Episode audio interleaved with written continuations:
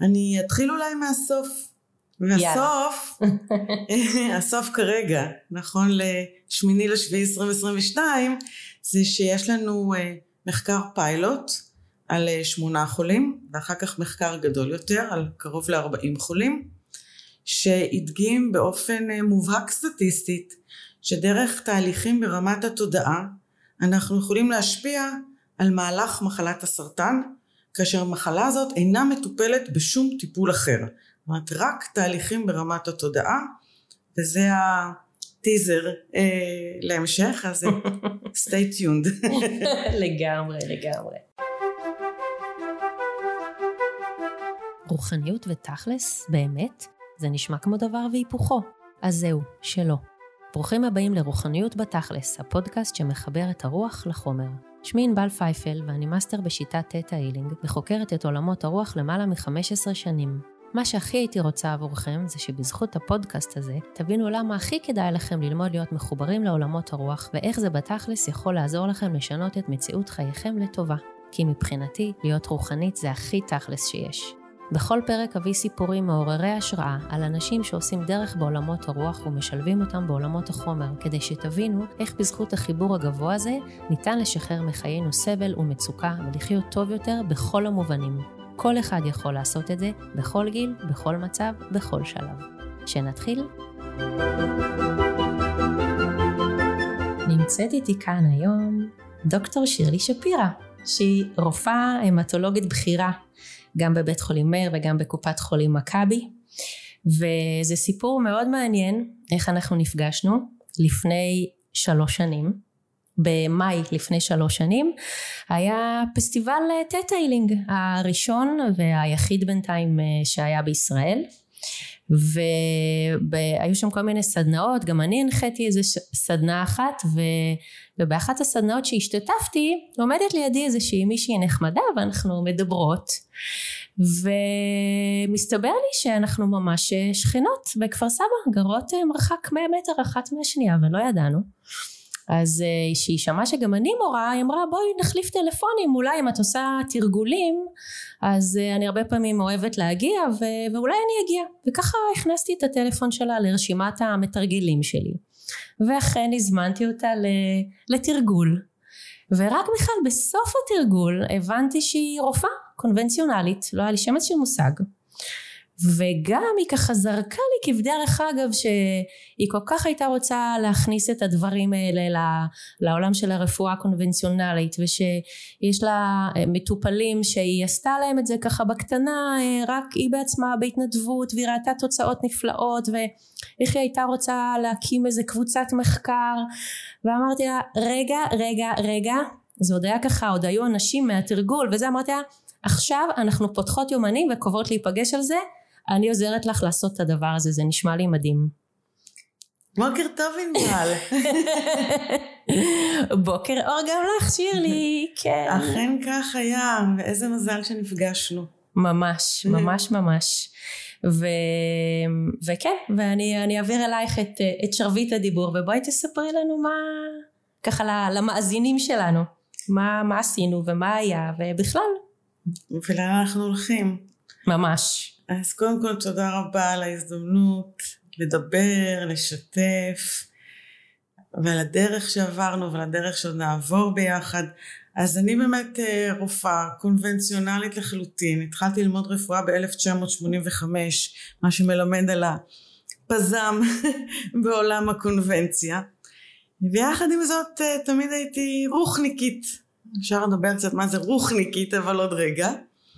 וזה היו שני מסלולים מקבילים לחלוטין. עד כדי כך מקבילים שבכל מיני סדנאות של לימודי תטא או הפשטות שבאלוהות שם קוראים לזה אוניברסיטה הקוסמית אה, כל מיני לימודים לאורך השנים תמיד שהיו מבקשים לתרגל הייתי נסה על נפשי. כי כל הזמן הייתי אומרת די כל היום אני מטפלת באנשים. ממש אין לי שום עניין עכשיו אה, לטפל במישהו בקיצור זה היו אה, שני קווים מקבילים ואני חושבת שזה היה שלהי 2017 יום הולדת 50 שלי זה מעניין שזה כן. איזושהי נקודת דרך כי אצלי הפודקאסט, הפודקאסט הזה זה סביב יום הולדת 55, נכון, אז... אה, נכון. ונסעתי עם בן זוגי לאלזס, היה מושלג ומהמם, והרבה פעמים בחסות הטבע אה, נופלים לי הסימונים. ותמיד עשיתי מדיטציות וכנראה שם עשיתי ביתר סט מדיטציות והתחלתי לשאול אה, שאלות, פשוט לשבת במדיטציה ולשאול שאלות. ובעיקר התמקדתי בקשר שבין גוף לנפש. כי זה שיש קשר בין גוף לנפש זה ברור ונהיר לכולנו כשאנחנו מתרגשים אז הדופק מואץ והבטן מתהפכת וכשנותנים לנו כל מיני תרופות כמו הורמונים אז זה כמובן משפיע על, המצב הרגשי שלנו. זאת אומרת יש קשר ברור בין גוף לנפש. מה בדיוק הקשר והאם אפשר דרך תהליכים ברמה הנפשית ברמת התודעה להשפיע על הגוף ועוד uh, ביתר שאת בסרטן אני עוד רגע אגיד למה אני דווקא מדברת על סרטן זה כבר שאלה אחרת ועם המדיטציות בעצם uh, אני אקרא לזה קיבלתי, אבל אה, איזה אה, ז'רגון רוחניקי קיבלתי. כן. אה, בעצם הגדרתי איזשהו מודל הגותי והתערבותי שמקשר בין גוף לנפש בהקשר של סרטן, אבל לדעתי אפשר להכיל אותו על הרבה מאוד מחלות, והוא מתבסס על הדמיון הרב בין תהליכים בתת המודע לתהליכים בביולוגיה של הסרטן. ומפה יצאנו לדרך, אני רק אחזור שנייה אחורה ואומר ש... אני המטולוגית, המטולוגיה זה המקצוע ברפואה שעוסק בדם, מח עצם, בלוטות לימפה, דם, ולהערכתי משהו כמו 80 אחוז מהעיסוק שלי הוא סרטני דם ולימפה. אה, אונקולוגיה זה אה, ממירויות שהן אה, סולידיות, סוליד טיומורס, שד, ריאה, קולון, ההמטולוגיה מדבר על ממירויות שהן של דם ולימפה. אה, ולכן גם מראש אה, זה היה המנדט שלי וזאת הייתה הפלטפורמה החשיבתית שלי דווקא בהקשר של אה, סרטן. אז שאני אמשיך? בוודאי ובוודאי, לשם כך התכנסנו. אני אתחיל אולי מהסוף. והסוף, הסוף כרגע, נכון לשמיני לשביעי 2022, זה שיש לנו מחקר פיילוט על אה, שמונה חולים ואחר כך מחקר גדול יותר על קרוב ל-40 חולים שהדגים באופן אה, מובהק סטטיסטית שדרך תהליכים ברמת התודעה אנחנו יכולים להשפיע על מהלך מחלת הסרטן כאשר המחלה הזאת אינה מטופלת בשום טיפול אחר. אומרת רק תהליכים ברמת התודעה וזה הטיזר אה, להמשך אז stay tuned. לגמרי לגמרי. זה המחקר ש... שביחד ככה בקטנה בהתחלה עזרתי לך במקום של אה, למצוא עוד מטפלות כי את אמרת לי שאת רוצה להקים מחקר כזה אבל את לבד לא יכולה לטפל בכל כך הרבה אנשים נכון. אמרתי לך אין בעיה אני אביא את החברות שלי ו... וכך היה mm-hmm. אז, אז אני אולי באמת אה, אתחיל עם התוצאות של המחקר ואז אה, נעשה drill down להגות שעומדת מאחורי זה. נשמע מעולה. ואיך אנחנו עושים את זה בפועל דה פקטו. אז כפי שאתם בטח יודעים, מחלת סרטן אה, בדרך כלל מטופלת עם האבחון. אחת שיש אבחון מתחילים טיפול. לעומת זאת יש מקרים די נדירים בעולם האונקולוגיה, כמו למשל מחלת סרטן דם מסוג CLL, קרוניק לימפטיק לויקמיה. שה-CLL זה בעצם אה, אה, שגשוג לא מבוקר של תאים לבנים של כדוריות דם לבנות מסוג לימפוציטים ומה שמאפיין את אה, סרטן הדם הזה שמתחילים טיפול ויש הרבה טיפולים מתחילים טיפול רק כשהמחלה מחמירה ועד אז בעצם החולה יש איזה מעקב צמוד המחלה הולכת ומחמירה לאיטה וכשמגיעים לפרמטרים אובייקטיביים מסוימים אז מתחילים טיפול. גם נכון להיום שנת 2022 לא הוכח שטיפול מוקדם משפר את ה outcome את התוצאה הסופית של המחלה ושל החולה. הוא רק אה, גם לסבר את האוזן טיפול ל-CLL הוא מאוד יקר הוא בסביבות 25 אלף שקל לחולה לחודש וואו. הוא כמובן מייצר אה, מספר תופעות לוואי כמו כל טיפול שהוא והוא גם מייצר עמידויות כמו שאנחנו לוקחים אנטיביוטיקה ועלולים עלולות להיווצר עמידויות של החיידקים אז אותו דבר ככה תאים הסרטנים יכולים אה, לפתח עמידות. וכשאת אומרת תופעות לוואי הן בעצמן בטח גם מצריכות עוד איזה תרופות נכון, כדי להתגבר עליהן? נכון, הרבה פעמים זה סוג של חד גדיה אני קוראת לזה, אנחנו נותנים משהו אחד שיוצר תופעת לוואי ואז נותנים עוד משהו כדי לנסות ולהתמודד עם תופעת הלוואי. אז אה, בהחלט אה, להשאיר את המטופל כמה שיותר שנים ללא טיפול תרופתי, עם מחלה שהיא שקטה, ואולי אפילו לעשות רוורס על המחלה. זה, זה יעד אדיר בעיניי. כמה, כמה שנים בדרך כלל מבחינה סטטיסטית אה, לוקח ברפואה הקונבנציונלית עד שנגיד כשמגלים ומאבחנים CLL עד שמתחילים אה, תרופות בדרך כלל? בממוצע סביב חמש שנים אני מסייגת ואומרת שגם CLL זה לא מקשה אחת יש המון המון פקטורים זו מחלה הטרוגנית בתוכה יש המון פקטורים שבאים אה, בחשבון פה אבל הממוצע בין אבחון לבין התחלת טיפול הוא סביב אה, חמש שנים פלוס מינוס. אז אני חשבתי ש-CLL זו בעצם הפלטפורמה האידיאלית כדי לבחון איך תהליכים ברמת התודעה יכולים להשפיע על מהלך מחלת סרטן כי אין לנו שום התערבות של אה, טיפול אחר.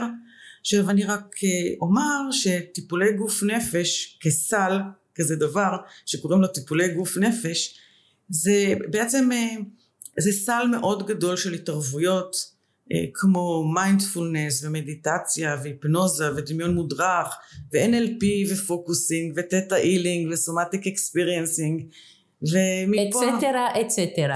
אצטרה אצטרה שמה שבגדול מאפיין אותם אה, זה תהליכים בעיקר ברמת תת המודע אה, כשהמטרה היא לזהות שינויים אובייקטיביים פיזיולוגיים. מה למשל? כמו למשל שיפור בספירת הדם, אוקיי? בספירה של הכדוריות הלבנות. עכשיו טיפולי גוף נפש הוא בעיקר מיינדפולנס, מיינדפולנס נחקר יחסית הרבה ואני חושבת שבגלל זה הוא גם כל כך uh, תפס תאוצה בעולם כי הוא מה שאנחנו קוראים evidence based medicine. הוא נחקר, הוא הוכח מדעית ולכן הוא עושה גלים. יש לו אדוות אדירות לכל עבר. אז uh, בעיקר המיינדפולנס נחקר והוכח למשל כמשפר יתר לחץ דם, כמשפר כאבי גב, כמשפר מחלות דלקתיות שונות כמו מחלות מעי דלקתיות, דלקות פרקים וכולי. כלומר בעולם הרפואה השפירה לא האונקולוגית אה, טיפולי גוף נפש יש להם אה, מקום של כבוד אפילו בגיידליינס בקווי מנחה הרפואיים. לעומת זאת בעולם הרפואה האונקולוגית אה, טיפולי גוף נפש הם רק כסוג של תומכי לחימה. שיפור באיכות החיים. וגם בדרך כלל זה לקראת הסוף ככה ממליצים לאנשים, זאת אומרת זה לא איזה משהו ש... ש... שנותנים אותו כדי שהוא ישפר את המצב. נכון, לאו דווקא לקראת הסוף, אבל זה לא חלק מארגז הכלים שלנו הרופאים האונקולוגים, ההמטולוגים, רופאים הקונבנציונליים, זה בסדר נו אז לך תעשה אקופונקטורה. כי באמת אני, אני רוצה לומר שלמרות שלדעתי כל קופות החולים אה, וגם המבטחים שהם לא קופות החולים הכניסו טיפולים אלטרנטיביים ואני אומרת טיפולים אלטרנטיביים ולא טיפולי גוף נפש כי אני מכניסה שמה אה, צמחי מרפא ופרחי באך ואקופונקטורה ושיאצו וטווינה וכולי הם הכניסו את זה לשירותים שהן אה, נותנות, הקופות, נכון, נכון. אה, בדרך כלל כתוספת מכבי טבעי וכאלה, כן. אבל עד 80-90 אחוז מהם הם לא הוכחו מחקרית. זאת אומרת, אה, זה שיש עדויות, טסטימוניז על מישהו שנרפא פה ומישהו שנרפא שם, זה לא עושה את זה מוכח מחקרית. ו... כמעט כל הטיפולים האלטרנטיביים לא הוכחו מחקרית, הם נכנסו כ- nice to have כזה והעם רוצה אז בבקשה הנה משהו כזה. ואני רציתי לקחת את זה צעד קדימה ולהראות איך דרך עבודה ברמת התודעה ואני מדייקת מה שאנחנו עושים זה ברמת התודעה לא שינוי תזונתי, לא נטורופתיה, לא אקופונקטורה, לא פרחי באך. לא מסאז'ים. שהכל יש להם מקום של כבוד, רק לא אותם אני כרגע חוקרת. אמ, אני רציתי להראות שאנחנו יכולים דרך זה להשפיע על מהלך מחלת הסרטן באופן שהוא לחלוטין מדעי. evidence based medicine. אמ, אני גם אומר שיש מעט מאוד מחקרים דומים שבאמת רצו לבדוק איך אפשר להשפיע דרך תהליכים ברמת התודעה על מהלך מחלת הסרטן, שוב, על מהלך המחלה ולא על ה-well-being, לא על איכות החיים. אוקיי. Okay. אמ, היו מעט עבודות כאלה, בערך עשרים עבודות כאלה. עד כה רק עשרים מחקרים? כן. זה לפחות מה שאני וואו, מצאתי. וואו, לזה לא הייתי מודעת. בערך עשרים עבודות, מתוכן שמונה באמת הוכיחו איזושהי יעילות על מהלך המחלה, ופה יש שוב סייגים שמדעיים. אחד, לא הצליחו לשחזר את ההצלחה, מה שנקרא reproducibility בעגה המקצועית. זאת אומרת, שחזור ההצלחה הוא אבן בוחן ואבן דרך כדי להפוך משהו ל-evidence based medicine. זה דבר אחד. דבר שני, הממירויות שנבדקו הן כאלה שגם טיפלו בהם באופנים נוספים. ואז אי אפשר לדעת מה באמת השפיע, כביכול. אפשר כי יש קבוצת ביקורת, אבל זה הרבה יותר מה שנקרא מלוכלך, ואני עושה פה גרשיים עם האצבעות למי שלא רואה. זאת אומרת, זה הרבה פחות נקי, הרבה פחות טהור, כי יש התערבות כירורגית, התערבות תרופתית, התערבות של קרינה, זה הרבה פחות טהור. זאת אומרת, את רוצה להגיד לי שהמחקר שלנו הוא היחיד עד כה שהוא מראה את, ה, את ההשפעה ואת השיפור בעצם רק, אה, זאת אומרת רק עם משהו תודעתי בלי שום התערבות אחרת? זה מה שאני יודעת, אני מדהים. אומרת ש... אה, אני... מזל שהזמנת אותך לרעיון, את זה לא ידעתי.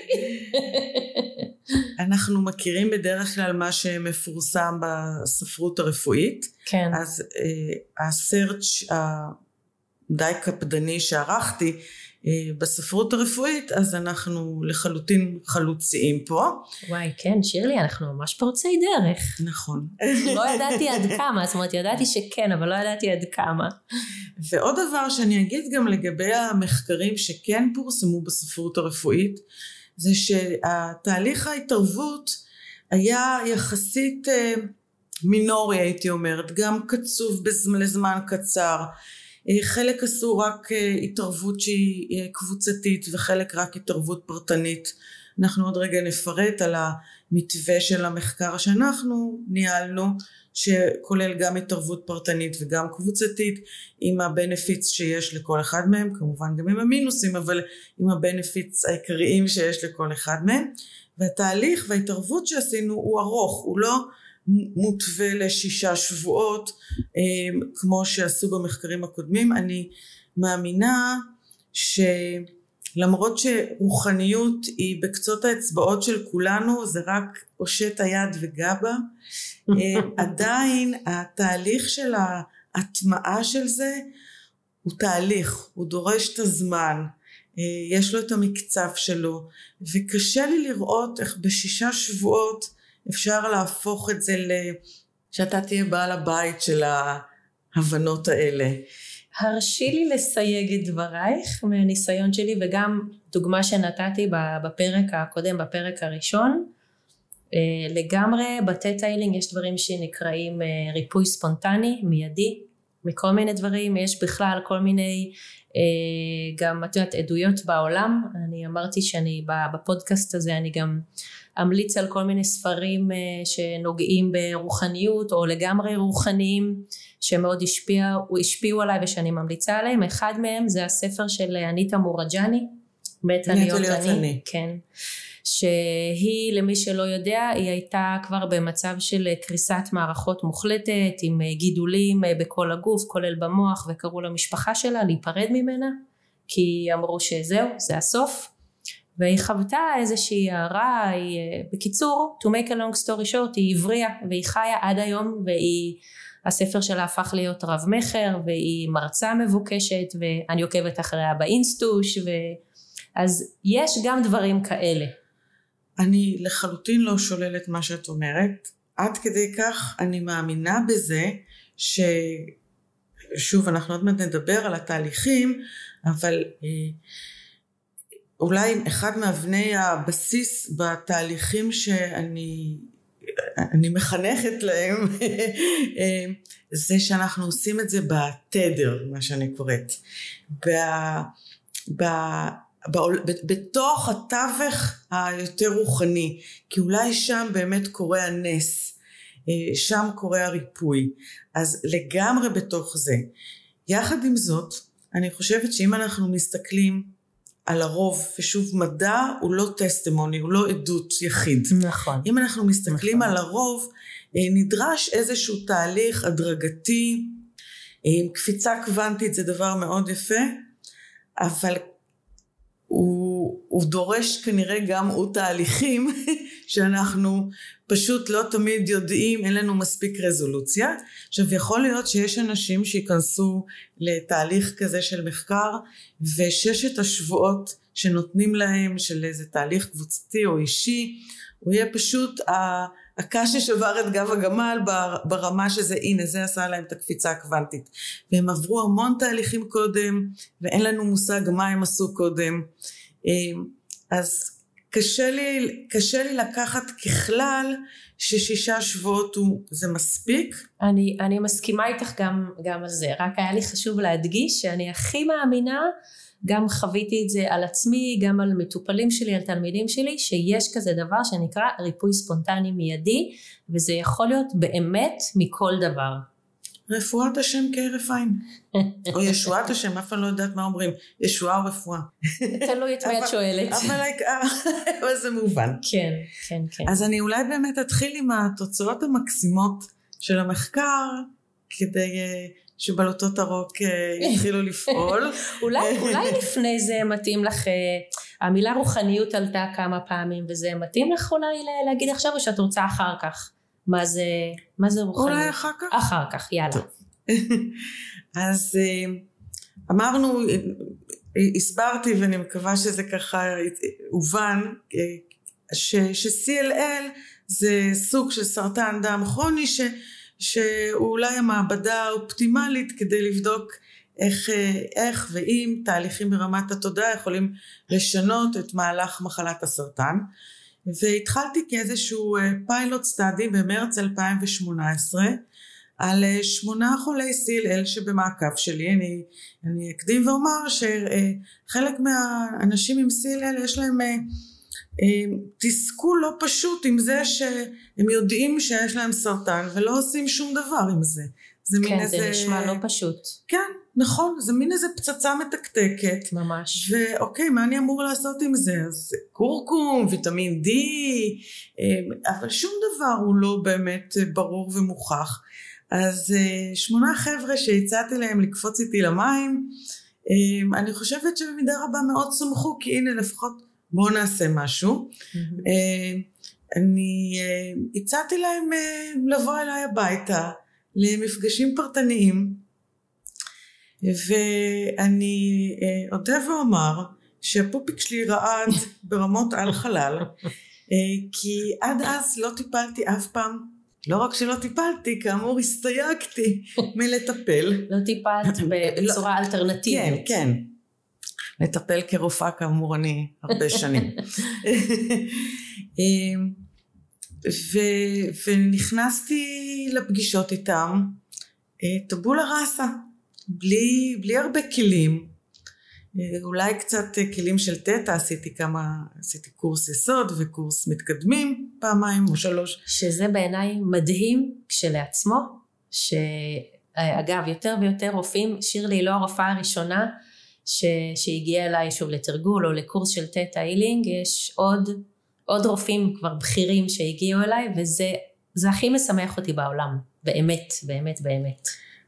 אז אולי אני כן אגיד משהו על, אה, ספציפית על תטא הילינג, כי כאמור יש המון טכניקות לטיפולים. נכון. אה, גם מעולם הגוף נפש. לגמרי. אז תטא הילינג מעבר אה, להיותו, היותו, היותה עוד, אה, עוד טכניקה עם, עם קווי מנחה ברורים ו, ונוחים וסוג של קביים להישען עליהם כשאתה לא יודע מה לעשות.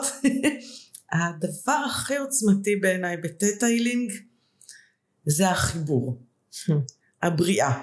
ופה אני נכנסת לרוחניות.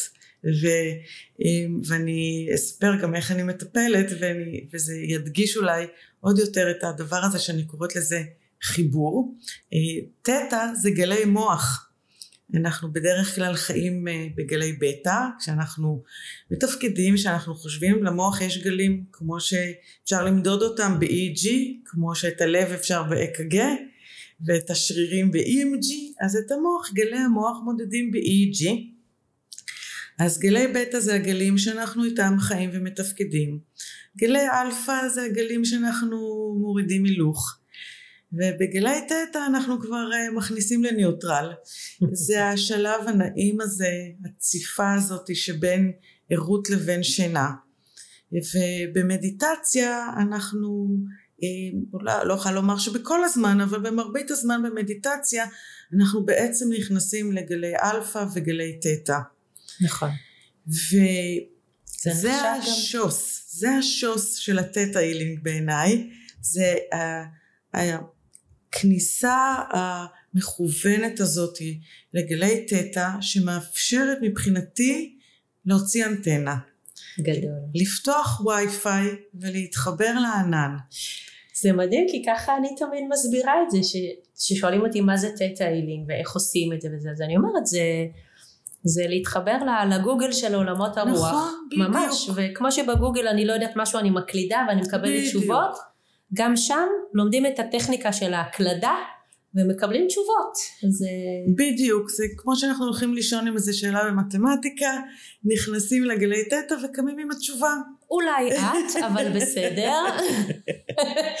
זה עוד אף פעם לא קרה לי, אבל אוקיי. אני מאמינה שהכל פה אנרגיה בעולם הזה. חשמל זה אנרגיה וקול בקוף זה אנרגיה ואור זה אנרגיה וגם אנחנו זה אנרגיה וכל דבר שהוא דחוס ודומם הוא אנרגיה כי אם אנחנו נפרק את זה ועוד קצת נפרק את זה ועוד קצת נפרק את זה בסוף יש שם שני אטומים שיש ביניהם מרווח שיש ביניהם רוח לגמרי רוחניות שזה מדהים לחשוב על זה נכון, הפיזיקה הקוונטית זה הדבר הכי טוב שקרה לרוחניות. סוף כל סוף יש איזשהו הסבר מדעי לממבו ג'מבו הזה. אני הייתי קוראת לזה וודו שמודו פעם. בדיוק. אני קוראת לזה healing, feeling וחוש healing. נכון. אז אה, הכל בעצם זה אנרגיה. בסופו של דבר הכל אנרגיה. ולמרות שאנחנו נורא חווים את עצמנו נפרדים, אנחנו אה, בסופו של יום אנחנו חלק מאיזשהו מערך אנרגטי וכשאנחנו נכנסים לגלי תטא האלה לתדר כמו שאני אוהבת לקרוא לזה זה כאילו פתחנו וי-פיי ועכשיו אנחנו ברשת. זה כאילו הכנסנו את התקע לשקע ואנחנו ברשת החשמל. ומה שזה מאפשר מבחינתי זה קודם כל לדעת. אני מבקשת מידע, אני מבקשת הבנות, אני מבקשת פרספקטיבה, אני מבקשת ראייה, מבקשת עזרה, אני מבקשת לדעת, וככה בעצם אם התחלנו רגע את הסקשן הזה בזה שהייתי נכנסת לטיפולים טבולה ראסה ו-in God we trust כזה, ממש שמה מבטחי בבריאה, ופתאום גיליתי ש... שכן, שבצדק ש... שמתי מבטחים בבריאה. שאפשרי וכדאי ואף מומלץ. שבלי שום כלים, כן. אני מטפלת ואולי אפילו טוב. לא אפילו, שירלי מטפלת מדהימה, לא רק בבית חולים ובמכבי, אלא בכלל. תודה, כי, כי עוזרים לי. אז אה, אני, אני יכולה לומר שברגע שאני מתחברת לתדר, לווי-פיי, לרשת החשמל, אז אני מקבלת הבנות. אה, כן, עוזרים לי. אז נכון, יש את המחשב, את המעבד, שזה אני, שירלי שפירא. כל אחד הוא, הוא מעבד בפני עצמו. אבל הידיעה, הגוגל, הוא, הוא נגיש לכולם.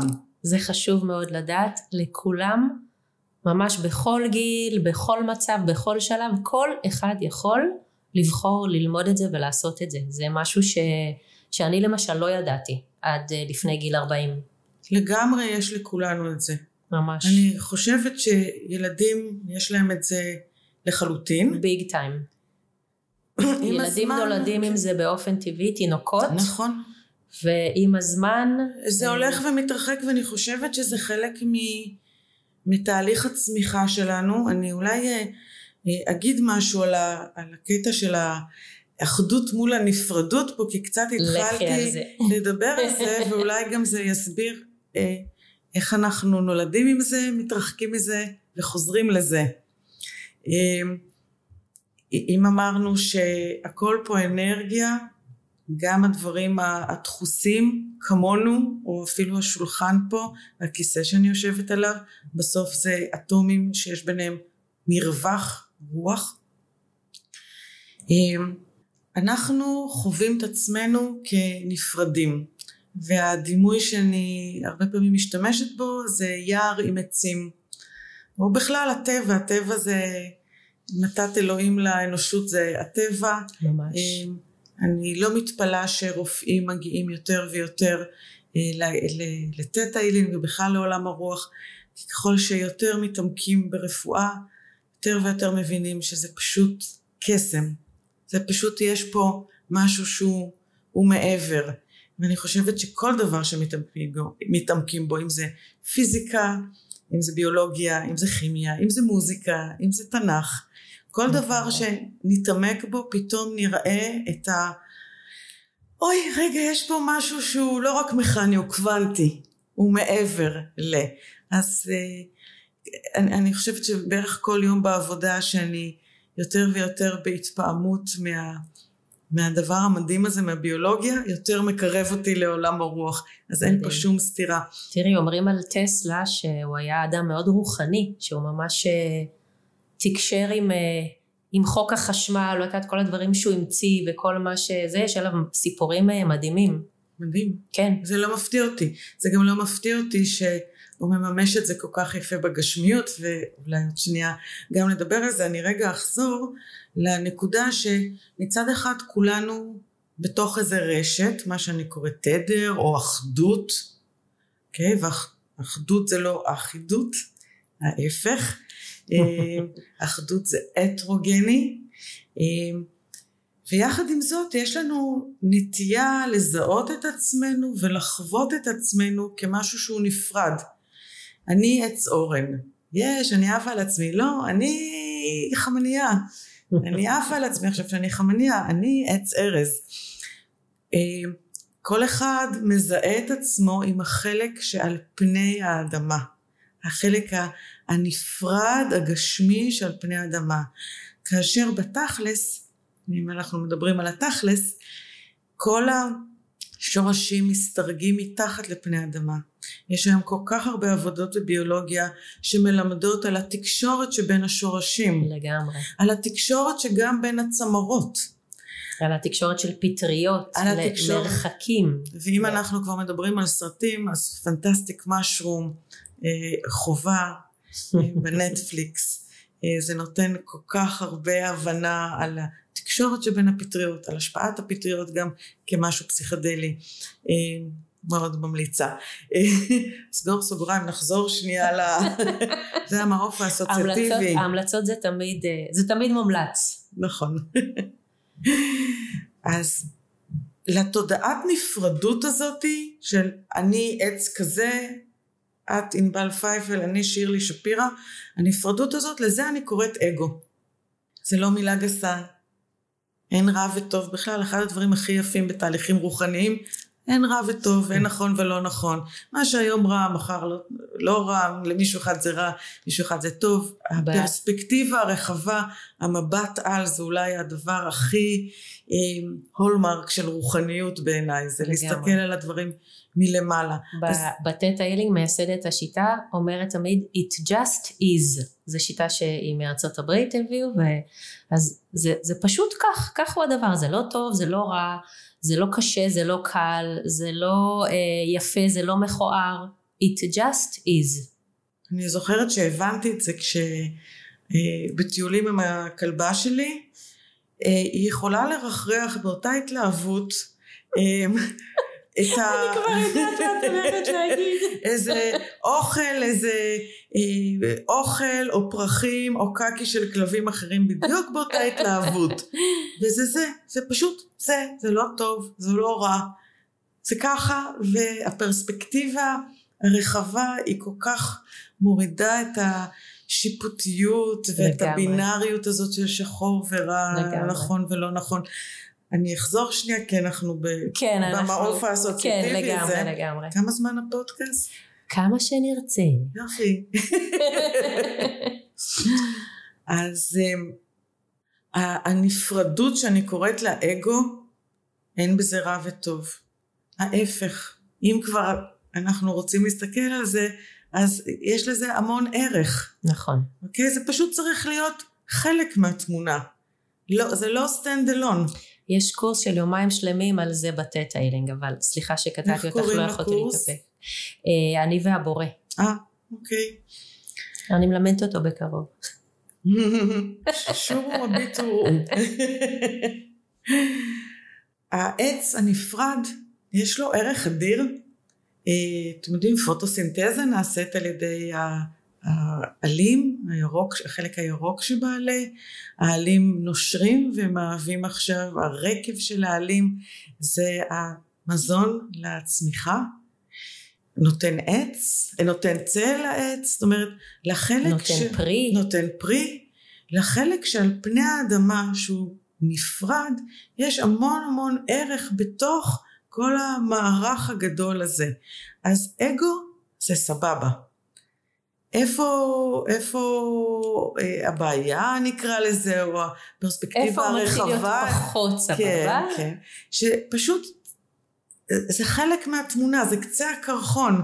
כי מתחת לפני האדמה יש עולם שלם ש, שמתקשר אחד עם השני, רשת שלמה של נוירונים, רשת שלמה של שורשים שמסתרגים ומתקשרים ביניהם. זה העניין. לגמרי. את יודעת, גם האנשים שהם הכי לא רוחניים והכי ארציים והכי רציונליים והכי אנליטיים, כשהם פוגשים מישהו אחר, הם מקבלים כל כך הרבה אותות וכל כך הרבה אינפורמציה וכל כך הרבה דברים שהם קולטים ברמה אינטואיטיבית על חושית והם בעצם משתמשים בדיוק ברשת הזאת שאת מדברת עליה רק עד רמה מסוימת.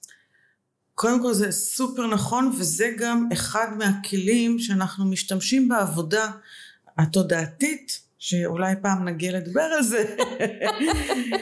זה בעצם אה, לראות כל דבר שקורה לנו בחיים כ, כפלטפורמה לעבודה עצמית, לצמיחה, מה זה משקף בנו, אה, למה זה טלטל אותי, למה זה ריגש אותי, מה יש לי ללמוד בזה? כי אני חלק מתוך המערך הזה, מתוך המארג הזה. ואני רוצה שוב להדגיש שהמארג, האחדות, זה לא אחידות. זה, בואו נסתכל על הגוף שלנו כדוגמה, הגוף שלנו הוא אחד, אבל בתוכו יש לב, ויש כליות, ויש טחול, והטחול לא רוצה להיות מוח עצם. ומוח עצם לא רוצה להיות כליות.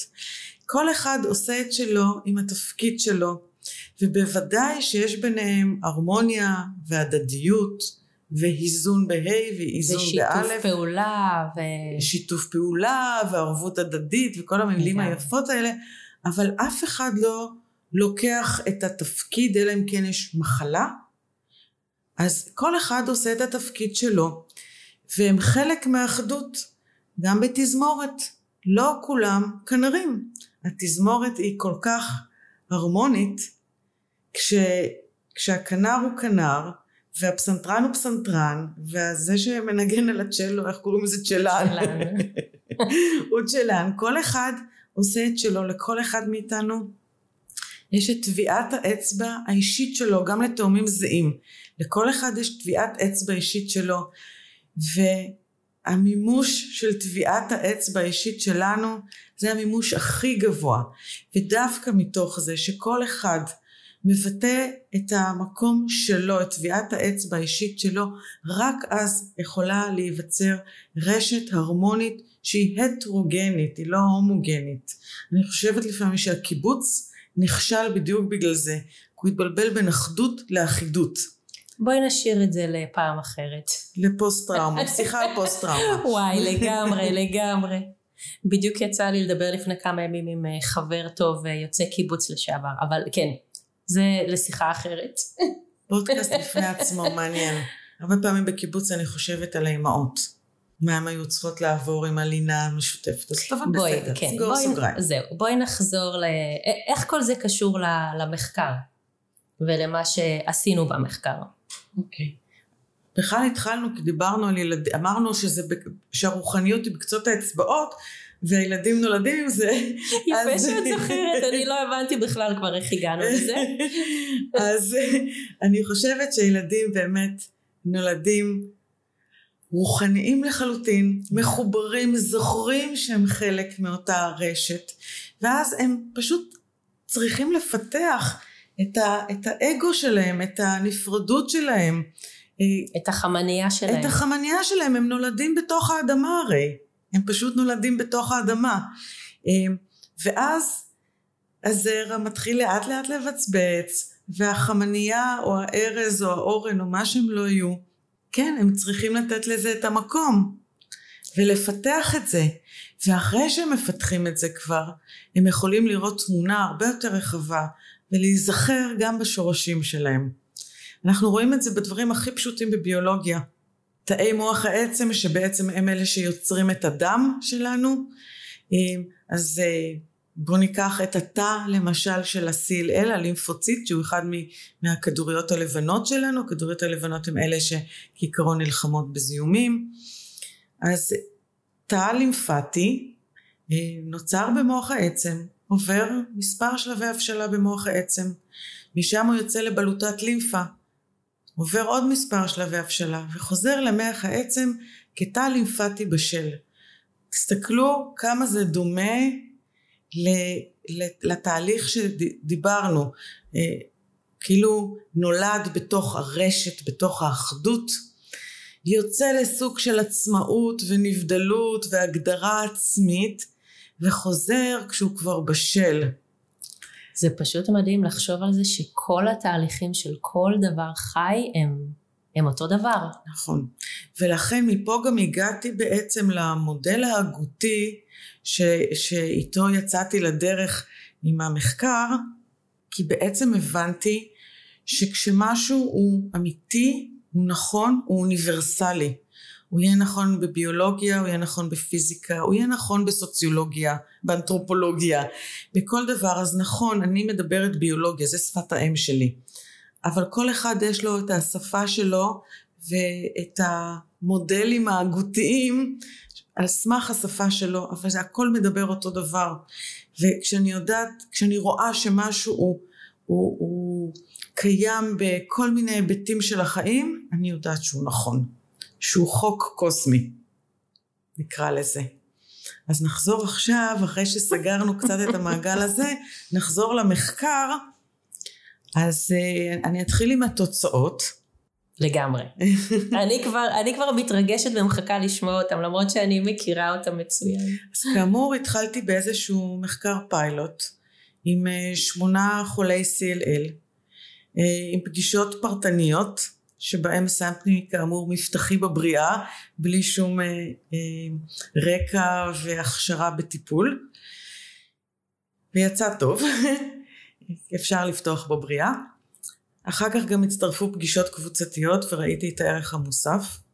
ומה שראיתי אחרי שנה ושנה וחצי של תהליך שקצב הגידול של תאי הסרטן, תאי סרטן הרי תמיד בסופו של דבר הולכים וגדלים וגדלים ומשגשגים ושוכחים למות, שזה עוד חוק קוסמי, נדבר על זה אחר כך. אז מה שמאפיין CLL זה שספירת הלימפוציטים פשוט הולכת ועולה ועולה ועולה, אז מה שראיתי אחרי שנה ושנה וחצי שקצב הגידול הוא עד בחמישים אחוז בהשוואה לשנים שלפני ההתערבות הזאת. מדהים. ובהשוואה לקבוצת ביקורת, זה כקבוצה הייתה האטה של 50 אחוז, היו אנשים שהמשיכו לדהור כרגיל, והיו כאלה שפשוט לחלוטין עצרו מדהים. כל גדילה, אבל גם תרופה לא עובדת על כולם תמיד. ועם התוצאות המרגשות האלה שהצגתי אותם בכנס ההמטולוגי השנתי שלנו, בשלהי 2019 זה היה, ובכנס המחקר של בית חולים מאיר, ואנשים, רק שתדעו שאף אחד לא רגם אותי באבנים. קיבלו את זה כבר, יפה. שזה כבר אה, ראוי לציון. נכון, נכון, אני חושבת לא שהעולם... אמרו לך שזהו, אה, סיימת את עבודתך אה, בבית חולים מאיר, ו... אני חושבת שאולי אה, אה, מה שטוב פה, אחד זה שיש איזה divine timing כבר, יש, העולם מוכן לזה, אנחנו בתהליכים והעולם מוכן לזה, זה אחד. ושתיים, בגלל שאני כבר אה, המטולוגית הרבה מאוד שנים ועמוק מתוך הקונבנציה, עם ואפשר תפקידים- להגיד גם מוערכת. אז אה, נכון, אז, אז מקבלים את זה. כאילו, לא, זה בסדר, יכול להיות שאם הייתי בשלב הרבה יותר מוקדם בקריירה הרפואית שלי זה היה מתקבל אחרת. אז אני חושבת אה, שגם זה וגם באמת הטיימינג של, ה, של העולם אפשרו את זה יחסית אה, לקבל ב, בהבנה נקרא לזה, לא ברתיעה. אז בואי תספרי לנו ואז, על, אה, ה, על התוצאות של המחקר בדיוק, ואז עשינו. אחרי המחקר פיילוט חשבתי שזה מקסים ונהדר, אבל זה לא, בטח לא משכנע אותי כרופאה. אה, זה מרגש אותי, אבל לא משכנע אותי עם הכובע של הרופאה, הכובע הסקפטי יותר. בפברואר 2020 אה, התקבל אישור אלסינקי של אה, קופת חולים מכבי. וואי, אני דרך- זוכרת את ההתרגשות. נכון, נכון. ועדת אלסינקי זה בעצם אה, ועדה מאוד מאוד קפדנית, רגולציה לניסוי בבני אדם. גם אם אנחנו עושים רק תהליך תודעתי וטיפולי גוף נפש, זה עדיין ניסוי בבני אדם, ואי אפשר לעשות שום דבר בלי אה, אישור של ועדת הלסינקי. שום דבר שהוא מחקר רפואי. נכון, נכון. בשלב הזה כבר הרגשתי שזה הקריאה שלי, זה ה calling, זה ה mission שלי בחיים, זה לתרגם רוחניות למדע. כי איפשהו כבר הרגשתי שאני לחלוטין אוחזת את שני הכובעים, גם את כובע הרופאה הקונבנציונלית וגם את כובע ההילרית, הוגה, לא יודעת איך שנקרא לזה, רוחניות. אה, ובקיצור אה, פברואר 2020 התקבל אישור אה, אלסינקי של מכבי שבוצע אז באסותא רמת החייל. על אה, 40 חולים בקבוצת ההתערבות ו-40 בביקורת. ובשלב הזה ענבל ואני נפגשנו ואמרתי לה שאני זקוקה לעוד מטפלים כי, כי קשה לי אה, 40 חולים להחזיק לבד, מטופלים להחזיק לבד ורצה הגורל הטוב אני חושבת שבאותו זמן בדיוק נכנסה הקורונה וזה בדיוק הפער הקצר הזה בין האישור ועדת אלסינקי לבין מתי שבפועל התחלנו את התהליך שזה היה אפריל 2020 אפשר לענבל אה, מהר אה, לאסוף לי את מיטב המטפלות ממש אה, קראנו לקבוצה שלנו בוואטסאפ המטפלות הטובות. נכון וקראנו לזה המטפלות טובות הטובות תרתי משמע. נכון נכון וגם קראתי לזה ככה על משקל השומרוני הטוב כי אם אני אזכיר לך שגם לא רק שכולכן אה, כל כך התנדבתם למשימה הזאת גם הסכמתם לעשות את זה פרו בונו נכון. לפחות בהתחלה עד לגמרי. שאני אה, אה, אגייס כספים וכולי לגמרי. ולכן אמרתי כמו השומרוני הטוב המטפלות הטובות וככה השם של הקבוצה אחר כך טוב אפיות כל מיני שמות אבל עד היום אתם בוואטסאפ אה, המטפלות הטובות. אה, עוד דבר אה, זה אפשר לגייס מטפלות וזה אפשר שאני אשתף אתכם בעצם בעשייה עד עכשיו ובכל ההגות במודל הזה אה, קצת ליישר קו סביב הדבר הזה. אה, וגם נולד הזום וגילינו שאפשר לעשות חלק נרחב מהפעילויות אה, בזום וכי חולי סילל יש להם ממש דיכוי חיסוני משמעותי ואי אפשר, אפשר לקחת אה, בכלל את הריזיקה שמישהו ידבק בקורונה. ואז התחלנו, הייתה מטופלת אחת עוד שגייסתי בפברואר לפני הקורונה ואז בעצם כל שאר המטופלים אה, גויסו מאפריל בסופו של דבר סיימנו את המחקר אחרי שנתיים בפברואר 2022 37 חולים בקבוצת ההתערבות ו-39 בקבוצת הביקורת. אה, מעבר לקצב ההאטה ש... זאת אומרת האטה של קצב הגדילה נקרא לזה, ש... שראינו באמת את השיפור. הדבר אולי הכי חשוב זה מה שאנחנו קוראים treatment free survival. זאת אומרת הצורך בהתחלת טיפול תרופתי, כי זה, זה אולי המדד הכי חשוב, האם אנחנו יכולים לדחות ואולי אף לייתר את הטיפול התרופתי עם כל הדאונסיידס שלו שהזכרנו קודם. בפברואר 22 שלושה חולים מקבוצת ההתערבות, שלושה מתוך 37 התחילו טיפול תרופתי, בקבוצת הביקורת 12 התחילו טיפול תרופתי ועוד אחד נפטר מסיבה אחרת והפער פה הוא מובהק סטטיסטית, אצל הסטטיסטיקאים ביניכם זה יוצא פי שווה 0.01, כל מה שהוא פחות מ-0.05 נחשב פער שהוא מובהק סטטיסטית. אה, מרגש, משמח. ממש, ממש ממש. אני רוצה גם להוסיף ולהגיד ברשותך שירלי, שזה לא רק ש... אה, שהייתה האטה בגדילה, היו גם כאלה שהגדילה שלהם נעצרה לחלוטין נכון. ואף ירדה. ירדה כמעט ולא היה, אבל עצירה מוחלטת יש בלא מעט חבר'ה. מדהים. ש, שזה, אם אני מבינה נכון, לפי הרפואה הקונבנציונלית, אין כזה דבר, נכון? כי ברגע ש-CLL מתגלה, זה רק עולה ועולה השאלה תוך כמה זמן, באיזה מהירות. אז יש אחוז קטן של המטופלים שבאמת מדשדשים סביב איזה מספר מאוד נמוך. הם לא נכנסו למחקר. מראש נכנסו למחקר אנשים, רוב אנשי ה-CLL שמתקדמים. בדיוק, יש איזה פלח מאוד מדברת. קטן שהוא מדשדש במקום, אבל זה לא, ממש אבל... פלח קטן והוא לא נכנס למחקר בדיוק. בכלל. מבחינת הרפואה הקונבנציונלית, מי שיש לו כבר ערכים גבוהים שרק עולים לאורך נכון. זמן, זה שזה נעצר, נכון. או אפילו טיפה יורד, זה לא קיים. נכון, נכון. ושוב, לצורך מדעי, כמובן הייתה קבוצת ביקורת. שירלי, אז את רוצה לספר לנו על המודל שעבדת לפיו במחקר, מה שאת קוראת לו מודל אה, CCRC, שאנחנו מאוד מאוד מקווים שייכנס לכל אה, קופות החולים ויהיה עוד אה, בסל לכל, לכל ה... ממש לכל המטופלים, כל מי שצריך איזשהו משהו, לא רק סרטן. ברור שאני רוצה, תודה. יאללה. אז באמת למודל הזה קראתי CCRC, שזה ראשי תיבות של Cognitive Cell Recoding. כאילו אפשר לקודד מחדש את התא על ידי הקוגניציה, על ידי התודעה. תודעה זה לא רק קוגניציה, רק שיהיה הבנה בעניין הזה. אמ, אני לא אכנס לכל התהליכים הביולוגיים שיוצרים אה, סרטן, תהליכים הביולוגיים של ממירות. אה, ואני גם לא אכנס לכל התהליכים בתת המודע שלנו, אבל מה שהדהים אותי זה לראות כמה זה דומה. בגדול, משהו שנוצר לצורך, בין אם זה אה, מוטציה גנטית נרכשת, סרטן זה תמיד תולדה של מוטציות גנטיות ורצף של מוטציות גנטיות, בדרך כלל לא מספיקה אחת, צריך איזשהו רצף.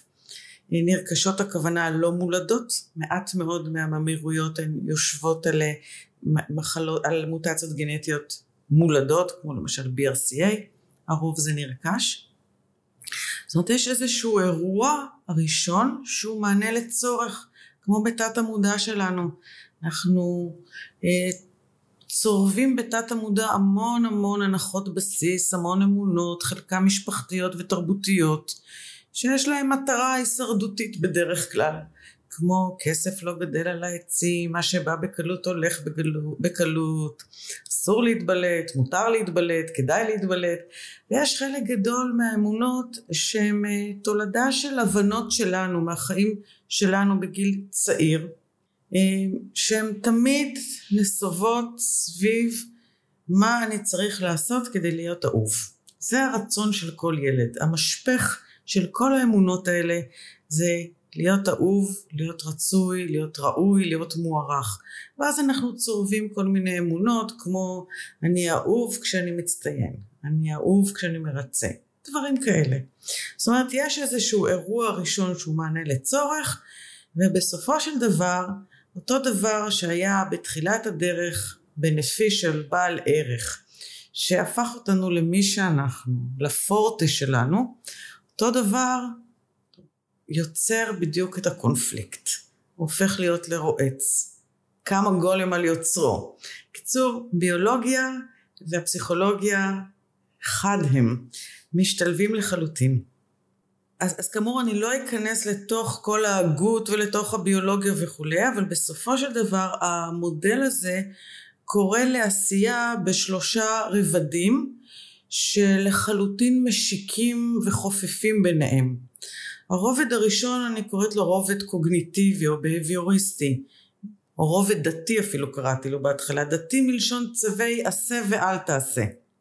כמו בוא נעצור כמה פעמים ביום לנשום, רק לעצור לנשימה.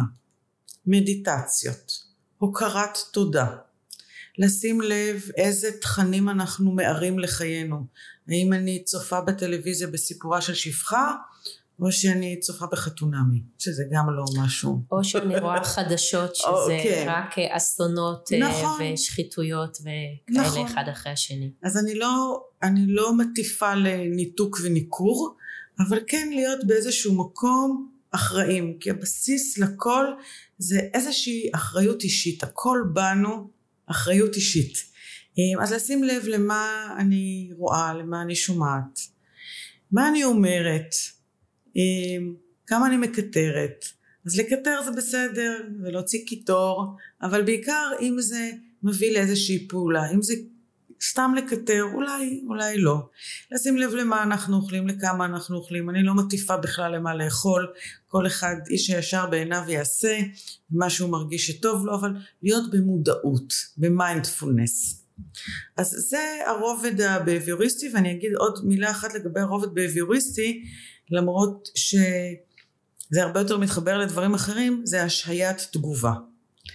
אה, שנייה לעצור שנייה להיות בבחירה כי התהליך שאנחנו מדברים עליו הוא מאוד מאוד מדבר על מעבר מאוטומט לבחירה כי כמו שאמרנו הזכרנו ככה על קצה המזלג את תת המודע תת המודע עובד על אוטומט זה המטרה שלו לעבוד על אוטומט שאם אני לומדת איך אני עושה החייאה אז שזה יהיה באוטומט שלי לא שעכשיו אני אצטרך אה, כשיש החייאה לפתוח ספר ולהיזכר תת המודע עובד באוטומט וזה הישרדותי וזה בסדר אבל בוא נעביר לבחירה, למהות בחירה. השעיית תגובה אה, נותן לנו קודם כל את השהות הזאתי, רגע לחשוב על זה, רגע לא לפעול כרפלקס. וזה משהו שהוא כן אפשר, אה, אפשר לאמץ את זה כמשהו בהביוריסטי, להתחיל לעשות את זה. אני, אני שמעתי ממש לא מזמן מישהו שאומר שזמן התגובה שלנו ל... אה, משהו שקרה לנו מראה לנו כמה התפתחנו וכמה אנחנו עשינו עבודת hmm. התפתחות או מודעות עצמית. אז אה, האם אני ישר מתפרצת ועונה איזה משהו ארסי בחזרה או אם אני יכולה שנייה לעצור ולהגיד אוקיי מה קרה פה? למה הוא אמר את זה? מה הוא היה צריך מה הוא לא קיבל וכו' וכו'. נכון ופה את בדיוק מכניסה את, ה, את הרובד הנוסף בהשעיית תגובה זה הפרספקטיבה הרחבה. רגע להסתכל, להסתכל רחב יותר, בדיוק מה שאת אומרת. אם, אם, אם עד לפני שנייה חשבתי ש... אוף, הוא כזה מעצבן, הוא לא רואה אותי. אז אה, רגע, אולי אני, אני לא רואה אותו, אולי הוא כן רואה אותי, אולי אני לא רואה את עצמי. ביירון קייטי, שיטת העבודה. בדיוק, בדיוק. אה, לה, להרחיב פרספקטיבה, לראות ב, בכל אחד הכי מעצבן את הילד בן חמש שמבקש צומי. אגב, אי אפשר אלה... אה, לעשות את זה תמיד, אבל להתחיל לממש. אלה שהכי מעצבנים אותנו, בדרך כלל הם המורים הכי גדולים שלנו פה בחיים האלה. נכון, בדיוק מה שדיברנו קודם, כל מה שקורה מסביב, בוא נשתמש בו, זה, ממש, זה שיקוף שלנו. ממש. ואנחנו יכולים לעשות עם זה המון עבודה. אז הרובד הראשון הוא הרובד הקוגניטיבי או הבהביוריסטי. הרובד השני אני קוראת לו רובד פסיכולוגי למרות שאני לא בטוחה שזה מה שפסיכולוגים עושים אבל אה, אני פחות אה, אמונה על זה. אה, הרעיון פה הוא בעצם לזהות את אותן אמונות בתת המודע. אמונות בתת המודע זה בדיוק כמו סרטן, זה כמו שריטה על תקליט ואז אנחנו נשמע שוב ושוב ושוב ושוב את אותו פסקול. תא סרטני זה תא שמתחלק ומתחלק ומתחלק ומתחלק, אין לו הבשלה, הוא שוכח שהוא צריך למות, חיים זה מוות ולידה, מוות ולידה, זה חיים.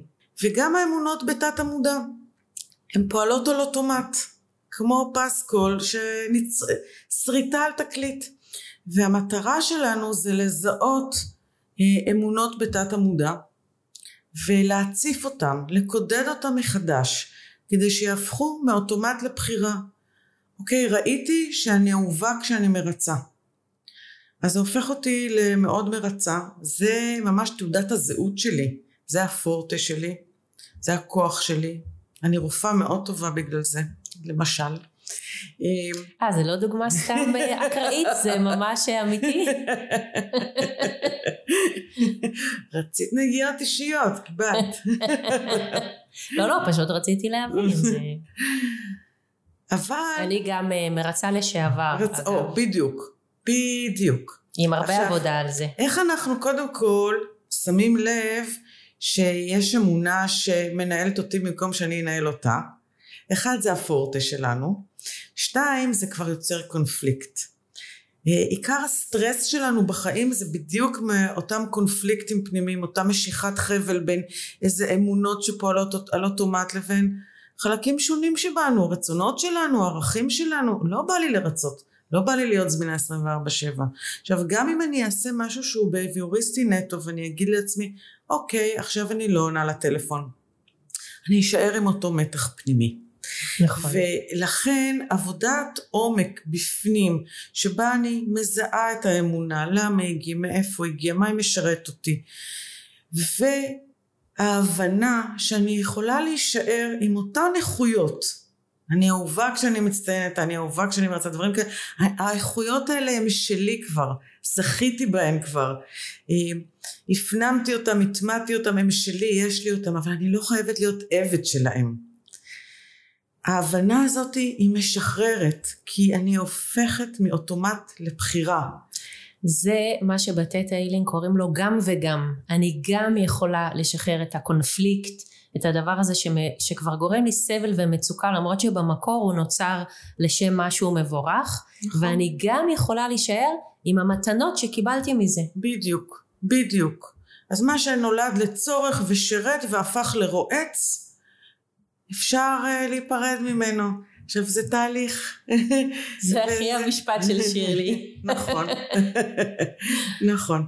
אז זה הרובד השני, הרובד שאני מכנה פסיכולוגי, ושוב אני ממש לא פסיכולוגית אז אני מתנצלת מראש אם uh, זה לא פסיכולוגי. Um, הרובד השלישי זה הרובד הרוחני, התודעת אחדות, התדר. Um, זה, זה הפתיחת וי-פיי הזו, שאני, שדיברנו פעם מזמן לפני איזה שעה. הגוגל של עולמות הרוח. הגוגל של עולמות הרוח, להוציא את האנטנה. עכשיו, מה, קודם כל הכניסה לזה זה, זה דרך מדיטציה, דרך דמיון מודרך. עכשיו, למה זה טוב? א', זה אשכרה מוריד דופק, זה, זה ברובד, מתכתב עם הרובד הבביוריסטי, מה שאני מכנה אימוץ אורח חיים פרסימפטטי במקום סימפטטי. שתיים, שם אנחנו מבינים, אנחנו פשוט מבינים, גם המטופל וגם המטפל. אה, אנחנו נכנסים לענן ו- ומושכים משם את מה שצריך. זה פשוט אה, לכוון את התדר. זה כמו שאני שמה ברדיו 91.8, מתחילה לשמוע גלגלצ לצורך העניין. אמ, שיוויתי השם לנגדי תמיד, זה זה מבחינתי, זה לא רק האח הגדול, זה אני משווה תדר עם הבריאה. וואו, חזק. אה, הדבר הנוסף ש, שזה מאפשר זה, זה כאילו לנקות לוח ולכתוב עכשיו על הלוח מה שאני רוצה. להכניס סוגסטיות, להטמיע סוגסטיות. זה בעצם ענבל, את אלופת הסוגסטיות, בכל סוף טיפול שלך יש סוגסטיות. כן, זה אפירמציות חיוביות כאלה ש, שממש עושות חיווט מחדש. נכון. שזה מבחינתי, את דיברת על מה זה השוס מבחינתך ב theta healing, מבחינתי זה השוס ב theta healing. אנחנו קוראים לזה ב theta healing הורדות. אמרנו קודם שזו שיטה שהמציאו אותה בארצות הברית, אז כל הטרמינולוגיה זה באנגלית. זה ממש downloads. אני... כשבאים אליי אה, אה, נערים או אנשי הייטק או סליחה או בכלל אז אה, אני פשוט אומרת לכם אומרת להם אתם הולכים לקבל הורדות ולשדרוג האפליקציה שלכם זה בדיוק. ממש כך. חלק גדול מהקידוד מחדש הזה, השינוי התודעתי הזה, גם אני משתמשת ב downloads, אני קוראת לזה עדכון גרסה. בוא נהיה בגרסה 2022, למה אני חייבת ללכת לעד עם גרסה של 1967? לגמרי. או של היהודים כעם נרדף נכון. לפני 500 שנים, או... והעדכון כן? גרסה הזה הוא, הוא הדאונלוד, הוא הפרספקטיבה הרחבה, רחבה יותר, מתאימה יותר. לגמרי. שתמיד יש שם גם נכנס, אני בטוח, אני יודע לעשות את זה. המקום הזה, אני, לתחושה הזאת שזה מתקבל בגוף, אני קוראת שני ויים כחולים בוואטסאפ של היקום. גדול. אז זה הכתיבה, הכתיבה על הלוח הריק. והדבר הנוסף שמבחינתי התדר מאפשר זה הילינג. הילינג זה בעצם לגלוש על גלי האנרגיה, זה כמו שאנחנו אה, לוקחים אה, זכוכית ומרכזים קרני שמש ויכולים להסיט את הזכוכית הזאת ואפילו לעשות שריפה. הילינג זה בעצם ריפוי אבל. נכון, אבל מה זה הילינג רוחני בעיניי? הבנתי. מבחינתי okay. אוקיי. הילינג רוחני זה אני נמצאת על ה... בתדר הזה, משתמשת בגלים האלה, באנרגיה הזו, וכדי שהילינג יתרחש להרגשתי צריכים להתקיים שלושה תנאים. אחד, אנחנו בתדר, גם המטופל, גם המטפל. זאת אומרת אני בתוך הרשת אנרגיה הזו, שתיים זה התכווננות ושלוש זה דמיון.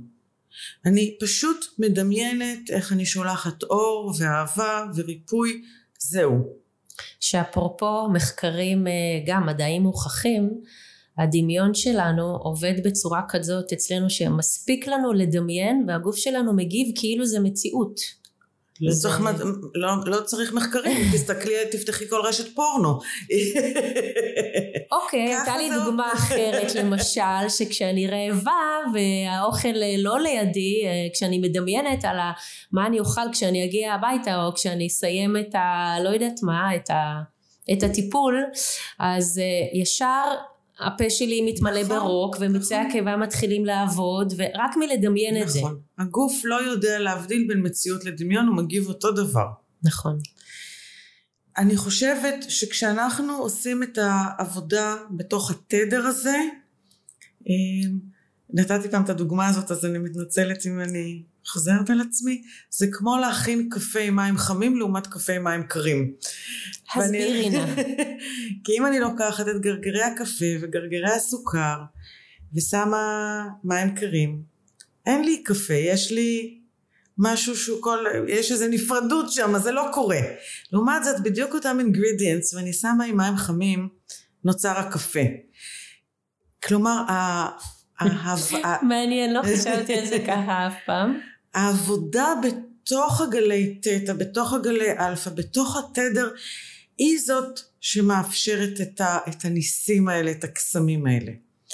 ופה דיברתי רק על, ה, על הרובד הרוחני בתוך העבודה הפרטנית של אחד על אחד, אבל הרובד הרוחני בתוך התהליך האינדיבידואלי של כל אדם ושל כל, כל מטופל וכל אדם אה, מביא כמובן לריפוי עצמי, מביא ליכולת להתחבר לחלקים נשמתיים שלנו, סליחה על המילים הגסות.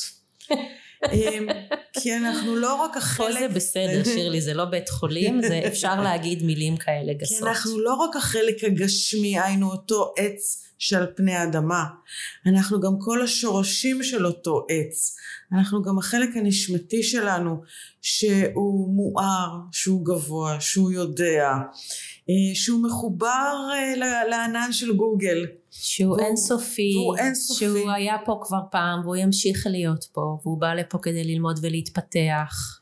וככל שאנחנו יותר מחוברים לאותו מקום, המימוש הגשמי שלנו מועצם יותר. ככל שאנחנו יותר בסנטר שלנו, אנחנו מועצמים, פחות מטולטלים. אה, יכול להיות שזאת העצה שלך למאזינים שלנו? לגמרי. עצה רוחנית. עצה הרוחנית שלי היא, היא כן להתחיל להכיר אה, חלקים נוספים שבנו, אני רחב יותר. אה, זה רק יעזור לנו לממש את עצמנו מהמקום הגבוה והאמיתי ביותר. אמן, הללויה. וואו. כפי שקריון אומר, and so it is. וואי, שירלי, תודה רבה, גדולה וענקית. זה ממש היה לי לעונג. תודה, תודה ענבל, ותודה לכם שהקשבתם. כן, ו... ובהחלט, ולהתראות בפרק הבא. עד כאן הפרק הזה של רוחניות בתכלס, הפודקאסט שמחבר את הרוח לחומר. אם אהבתם וקיבלתם ערך מהפרק, אני מזמינה אתכם לדרג את הפודקאסט הזה ממש כאן, באפליקציה שאתם מקשיבים לה. וגם, אם אתם מכירים חבר או חברה שזה יכול לעניין אותם, תשלחו להם את הפרק ותעזרו לי להגשים את החזון שלי, להנגיש את התכלס של עולמות הרוח לכמה שיותר אנשים בארץ ובעולם. בפרקים הבאים נמשיך להבין איך החיבור לעולמות הרוח והעבודה עם ידע גבוה יכולים הכי בתכלס לעזור לנו לשפר ולשדרג את מציאות חיינו כאן ועכשיו. ואחרון חביב, אשמח ממש לקבל מכם תגובות לגבי איך היה לכם ומה עוד הייתם רוצים לשמוע בפרקים הבאים. אני כאן בשבילכם. תודה ולהתראות בפרק הבא.